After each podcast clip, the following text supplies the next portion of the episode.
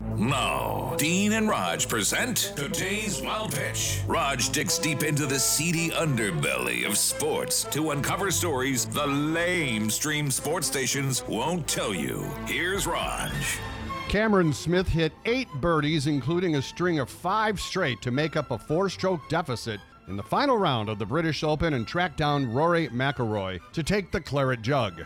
When the mullet rocking Australian was asked what he was going to do with the coveted jug that evening, his response was so Australian. Perhaps you can tell us how you're going to celebrate tonight with the claret jug.